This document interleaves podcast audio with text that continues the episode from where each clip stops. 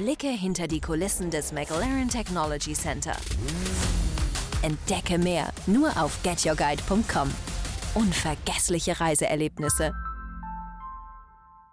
Ein etwas anderer Trainingstag von, vom Kanada Grand Prix liegt hinter uns. Darüber sprechen wir jetzt mit unserem Formel 1-Experten Ralf Bach. Herzlich willkommen. Hallo, guten Morgen. Ja, Ralf, ähm, genau, wir machen das immer einen Tag später versetzt. Jetzt sitzen wir um 9 Uhr morgens und sprechen über mal ein ganz anderes Ergebnis. Wir hatten nämlich die Mercedes-Jungs gestern vorne, Lewis Hamilton und George Russell an der Spitze, was Verstappen nur auf 6. Am Ende kam auch noch der Regen, der eigentlich vielleicht schon ein bisschen früher zu erwarten war. Ähm, was hast du für einen Eindruck gehabt vom gestrigen Tag? Erstmal bist du erkältet? Ja, heute Nacht halt Schmerzen okay. bekommen.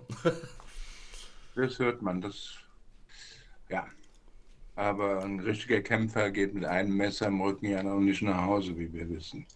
Sehr gut. Also ähm, fangen wir erstmal damit an, dass das erste Training so gut wie ausgefallen ist. Da gab es einen Stromausfall irgendwie an der Rennstrecke, eigentlich in der Stadt Montreal und irgendein Kabel, was auch immer hat nicht richtig verbunden. Das führte dazu, dass es äh, dass eine der Überwachungskameras, die die vier notwendig ist, aus Sicherheitsgründen nicht funktioniert hat und deshalb nach zehn Minuten das Training abgebrochen worden ist. Das führte dazu, dass man nachmittags beim zweiten Training den Teams 30 Minuten zusätzlich gegeben hat. Das heißt, das heißt, sie hatten statt 60 Minuten jetzt 90 Minuten zur Verfügung. Von diesen 90 Minuten muss man aber sagen, sind wieder etwa 15, 10 bis 15 ausgefallen, weil dann wirklich der Regen kam, von dem du geredet hast. Und zwar so, dass man innerhalb von fünf Minuten gar nicht mehr fahren konnte. Auch wenn es so die Hälfte der Strecke war, in Kanada ist es so, wenn es da mal richtig runterkommt, dann geht gar nichts mehr. Das hatten wir jetzt wo elf schon erlebt, als das Weltrekordrennen, das über fünf Stunden gedauert hat, dann irgendwo stattfinden, noch stattgefunden hat. Der Grund war auch ein massiver Regen. So, wie, sollte man, was, wie soll man das Training bewerten? Erstmal war das für die Teams neu, dass sie in 90 Minuten eigentlich alles das zusammenpacken mussten an Programmen, was sie normal in zwei Trainingssessions aufteilen können. Das hat man auch gesehen, dass die verschiedenen äh, ihre Programme verschieden angegangen sind. Mercedes hat zum Beispiel ist, hat sehr langsam angefangen. Das lag daran, dass sie erstmal diese Volltanktests für die Rennsimulation äh, angefangen haben, während die anderen schon ein bisschen auf Qualifying-Zeiten gingen. Deshalb war Mercedes am Anfang hinten, logischerweise. Aber am Ende, als sie das Qualify den Qualifying angemacht haben, hatten sie natürlich äh, die besten Bedingungen auf der Strecke zu diesem Zeitpunkt. Man muss sich überlegen, Kanada ist eine grüne Strecke, sehr grün. Ähm, da finden keine Rennen statt, außer am Grand Prix-Wochenende. Das ist die Lunge Montreals, wie man sagt. Das heißt, das ist ein Riesenpark mit Seen und so. Und äh, über die Strecke fahren höchstens mal Taxis, die vom Casino halten. Das heißt, das ist sehr staubig, sehr dreckig und das braucht dann eine Zeit, bis der Grip da ist. Und diese Zeit hat eine Mercedes genutzt und ist dann deshalb die besten Zeiten gefahren. Was die wert sind, schwer zu sagen. Das wird man heute sehen. Die heutige Folge wird gesponsert von CyberGhost VPN. CyberGhost ist ein führender Anbieter in der Datenschutz- und Sicherheitsbranche mit über 38 Millionen Nutzern weltweit, die auf Trustpilot mit ausgezeichnet bewertet wurden.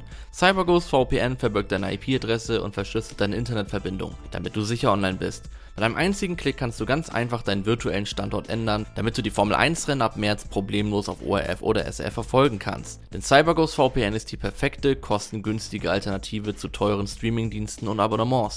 Alle unsere Zuschauer und Hörer erhalten einen achtfachen Rabatt auf das 2-Jahres-Abonnement und weitere 4 Monate gratis. Das heißt, du zahlst nur 2 Euro und 3 Cent pro Monat. Besuche dafür cyberghostvpn.com slash Formel1Insider. All das ist risikofrei, da du auch eine 45-Tage-Geld-Zurück-Garantie und 24-7 Zugang zum deutschsprachigen Kundensupport erhältst. Also schnall dich an und mach dich bereit für eine adrenalingeladene Fahrt. Mehr Infos dazu findest du in der Beschreibung. Äh, Ferrari ist sehr gut dabei in beiden Disziplinen. Auf einer Runde hat man das erwartet. In, Im Long Run waren sie auch nur ganz knapp hinter Verstappen, also Leclerc zum Beispiel. Das macht ihnen natürlich Hoffnung. Äh, aber wie gesagt, Ferrari ist eine Wundertüte. Red Bull hat Probleme mit den Randsteinen. Äh, liegt vielleicht an der Faserkühe, da, muss, da mussten sie über Nacht arbeiten. Mal sehen, wie das heute aussieht. Und wenn du in Kanada Probleme äh, mit den Randsteinen hast, das ist eine der wichtigsten Übungen da. Dann bist du halt nicht so schnell, wie du sein wolltest. Das ist im, im, Prinzip das Problem. Wie es jetzt wirklich aussieht, das muss man dann heute sehen, wenn überhaupt ein Training stattfindet. Ja, genau, das ist angesprochen, wenn überhaupt ein Training stattfindet, denn den ganzen Tag über soll es in Kanada regnen, könnten alle Sitzungen tatsächlich, äh, so das Training würde wahrscheinlich ausfallen, das Qualifying könnte eventuell noch Sonntag früh gelegt werden, dann am Sonntag sind die äh, Prognosen auf jeden Fall besser, ne? Ja, man muss jetzt sehen, wie stark der Regen ist. So ein bisschen Regen macht nichts. Aber wenn äh, dann es richtig sehen oder so kleine Bäche gibt und die Autos praktisch Aquaplaning haben und, nur noch, und der Fahrer nur noch Passagier ist, dann ähm, macht das keinen Sinn. Äh, ich bin gespannt, wie, ob der Regen A, ob der Regen kommt, B, in welcher Menge er kommt. Wie gesagt, so ein bisschen Regen macht nichts, dann können sie fahren. Wenn es aber ein bisschen stärker wird, dann hat, äh, hat, haben die Leute in Montreal ein Problem. Das steht fest. Dazu kommt, dass der Asphalt anscheinend durch diesen harten Winter, die hatten da teilweise minus 40 Grad, schon so ein bisschen äh, bruschig geworden ist, aufgebrochen ist und es deshalb auch mehr Bodenwellen gibt und Schläge für die Fahrer als das Jahr davor. Da, also da haben die Fahrer sich schon beschwert. Das ist im Regen deshalb nicht egal, weil da natürlich sich dann auch wieder ein bisschen mehr Wasser sammeln kann. Ja, auf jeden Fall. Und äh, ja, wie gesagt, notfalls könnte man ja das Qualifying auch auf morgen früh legen. Denn es soll morgen gar nicht regnen. Das war eigentlich auch anders angekündigt. Aber dann haben sich die Prognosen noch ein bisschen geändert. Ähm, ja, durch den erwähnt Red Bull ein bisschen hinten. Ähm, Problem mit den Randsteinen. In den Long Runs ähm, waren sie auch auf jeden Fall etwas hinten dran. Ähm, denkst du, dass man. Nicht ganz. Also Verstappen hat immer noch den besten Long Run gefahren. Und auch die besten Reifen halt, ne? Ja, das, das liegt ja an jedem selbst, wer die besten Reifen hat. Dafür ist ja so ein Long Run da. Also rein von der Zeit her äh, war er halt knapp vor Leclerc. Aber natürlich nicht so eindeutig wie die Rennen davor. Ja, genau. Ähm, würdest du sagen, dass, ähm, dass Red Bull diese Probleme, dass es Probleme sind, die man in den Griff bekommt und er dann wieder am Ende vorne stehen wird? Oder ähm, denkst du, dass es wirklich mal ein Wochenende ist, wo Red Bull nicht die stärkste Kraft sein wird? Na, ich denke, die arbeiten an, die wissen, was sie zu tun haben. Äh, wie gesagt, vielleicht war, war, der, war das Basis-Setup im Simulator dann doch nicht so praxis oder war in der Praxis doch nicht so gut, wie sie dachten. Äh, und da muss man halt jetzt an Stoßdämpfern, Fahrzeughöhe, äh, arbeiten, also wo, wie hart kann man ein Auto abstimmen, dass, äh, dass es äh, von der Aerodynamik her funktioniert und Traktion hat und trotzdem die Randsteine, die Hohen in Kanada absorbieren kann. Das ist jetzt so eine kleine, schwierige Aufgabe für die Leute an der Rennstrecke, aber auch in der Fabrik in Milton Keynes, wo es ja ständig Datenübertragungen gibt und, und Austausch. Also ich glaube, sie kriegen es hin. Aber grundsätzlich äh, spielt Ferrari in die Karten, dass ähm, die Reifen nicht so belastet werden im Moment in Montreal. Zumindest war das gestern so. Und das spielt natürlich Ferrari deshalb in die Karten, weil das ist ja ihr größtes Problem im Rennen immer gewesen. Das heißt, wenn die die Reifen lange Zeit am Leben halten können, äh, dann, dann sind sie natürlich auch im Long Run genauso schnell wie im Qualifying. Und da waren sie ja bei manchen Strecken schon fast auf Augenhöhe mit Red Bull. Trotzdem sagt mir so mein Gefühl, dass Red Bull halt immer noch diesen Schritt finden wird, um, um leicht vorne zu sein. Und Mercedes muss man sehen, ob, ob sie äh, wirklich diesen Riesenschritt gemacht haben. Denn wie gesagt, im, äh, bei den Zeiten gestern sind sie halt die Bestzeiten gefahren, als sie wirklich auch als Einzige die besten Bedingungen haben mit leeren Tanks. Also das muss man jetzt relativiert sehen. Trotzdem grundsätzlich macht das Auto einen guten Eindruck vor allen Dingen Lewis Hamilton scheint mit diesem neuen Auto, ich nenne das jetzt mal so, mit den wahnsinnigen Updates besser klarzukommen als George Russell. Das hat sich so ein bisschen gedreht im Moment, das Kräfteverhältnis. Ja, ähm, Aston Martin auch neue Teile dabei. Ähm, unter anderem eine neue Heckverkleidung und neuen Unterboden. Alonso jetzt Vierter gewesen, drei Zehntel hinter der Spitze. Wie ist da dein Eindruck gewesen?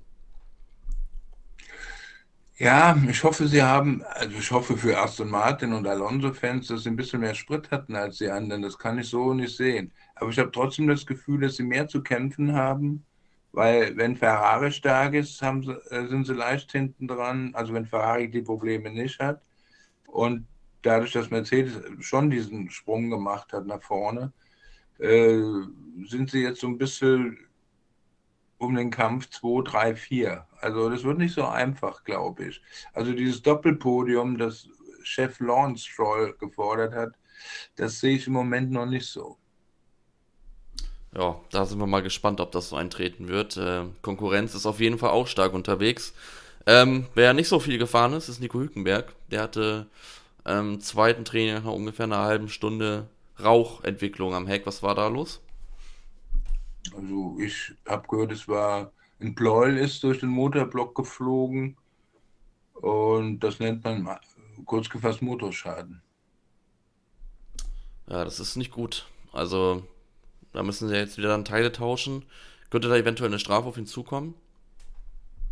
Es war ja Freitag, es, äh, du hast ja diese vier Motoren, nein, drei Motoren im, im Rhythmus äh, zur Verfügung. Wenn sie dann einen nehmen, der zum Beispiel in diesem vorgeschriebenen Rhythmus ist, dann passiert da gar nichts. Sie müssen auf jeden Fall den Motor tauschen. Ist natürlich gar nicht gut, weil jetzt muss man sehen, ob man den Motorblock selbst reparieren kann oder nicht. Wenn nicht und man ihn in die Schrottpresse geben muss, dann, müsst, dann haben sie halt nur noch zwei Motoren von den gemeldeten zur Verfügung und dann wird es irgendwann eine Strafe geben.